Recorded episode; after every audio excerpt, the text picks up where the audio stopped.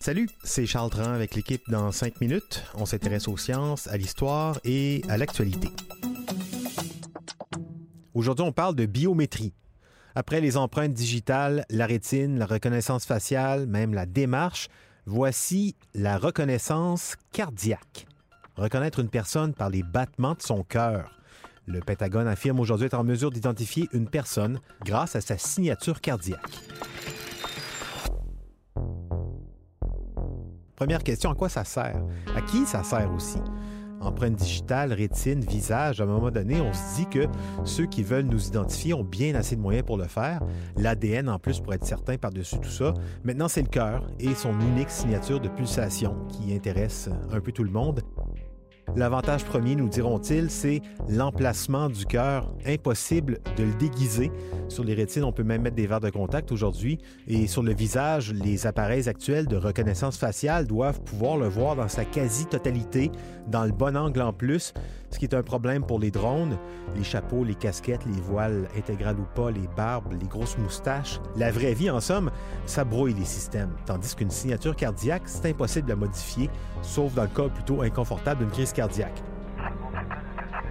Donc, le MIT, le Massachusetts Institute of Technology, annonçait en début d'été qu'avec un laser optique qui scanne une personne, le département de la défense américaine peut désormais identifier une personne à moins de 200 mètres. Jetson, c'est le nom de cette technologie. Elle a été créée par une entreprise américaine qui s'appelle Ideal Innovations Incorporated qui travaille là-dessus depuis au moins deux ans à la demande des forces spéciales américaines pour le Pentagone. L'entreprise affirme que si les conditions sont réunies, on peut atteindre un taux de succès de 95% au niveau de l'identification cardiaque, très au-dessus des résultats pour les autres technologies. D'environ 20 ans, cheveux noirs courts, femme de race blanche, environ 20 ans, aux cheveux blonds longs. Et c'est elle qui conduit à 16 Comment ça marche? L'outil Jetson utilise la vibrométrie laser qui détecte les mouvements d'une surface causés par les battements du cœur. Bon, c'est pas encore au point cette affaire-là. Cela dit, contrairement aux électrocardiogrammes, elle a l'avantage, cette technique, de pouvoir capter le rythme cardiaque à distance. On parle de 200 mètres, donc sans contact direct d'appareil sur la peau. Par contre, les informations récoltées sur chaque individu devront ensuite être comparées à une base de données cardiaques qui, en principe, n'existe pas encore. Pour l'instant, le gouvernement américain n'a pas donné plus de précision sur cette base de données. Mais bon, à voir ce qu'Edward Snowden nous a appris en 2013, on peut imaginer que même s'ils avaient une banque de ce type, ils ne le diraient pas nécessairement. Surtout que s'ils ont développé cette technologie, c'est qu'ils croient à un moment donné qu'ils vont avoir besoin d'une banque comme ça si ce n'est pas déjà le cas. Cela dit, on est encore loin du complot. Là. Le dispositif n'est pas encore tout à fait au point.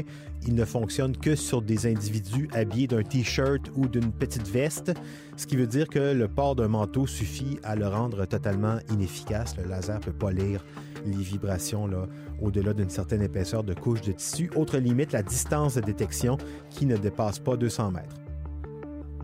Pour le moment, on parle plus d'un outil complémentaire à d'autres comme la reconnaissance faciale.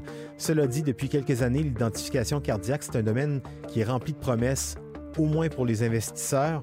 Au Canada, ben oui, chez nous, la compagnie NYME NYMI a développé un capteur de pulsation cardiaque placé autour du poignet comme une petite montre sur laquelle on place le doigt durant une quinzaine de secondes. Ça remplace les mots de passe en fait ou les empreintes digitales comme lorsqu'on déverrouille le iPhone.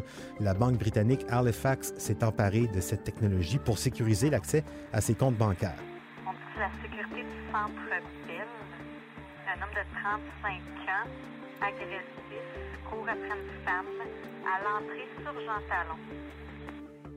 Alors pour qui la technologie de la signature cardiaque, surtout pour les États, en fait, un marché très payant, aux débouchés multiples, Pensez à tout ce qui nécessite surveillance, hein? douane, prison, aéroport, manifestation, et oui, on le devine, hein? avec ce type d'outil, les États-Unis relancent encore une fois le débat sur l'exploitation des données biométriques sans le consentement des personnes concernées, et pas seulement aux États-Unis. Au printemps dernier, le Parlement européen a donné son feu vert à la création d'un immense fichier biométrique de tout le monde, hein, européen ou pas, sous prétexte de gérer les frontières, la sécurité et les migrations.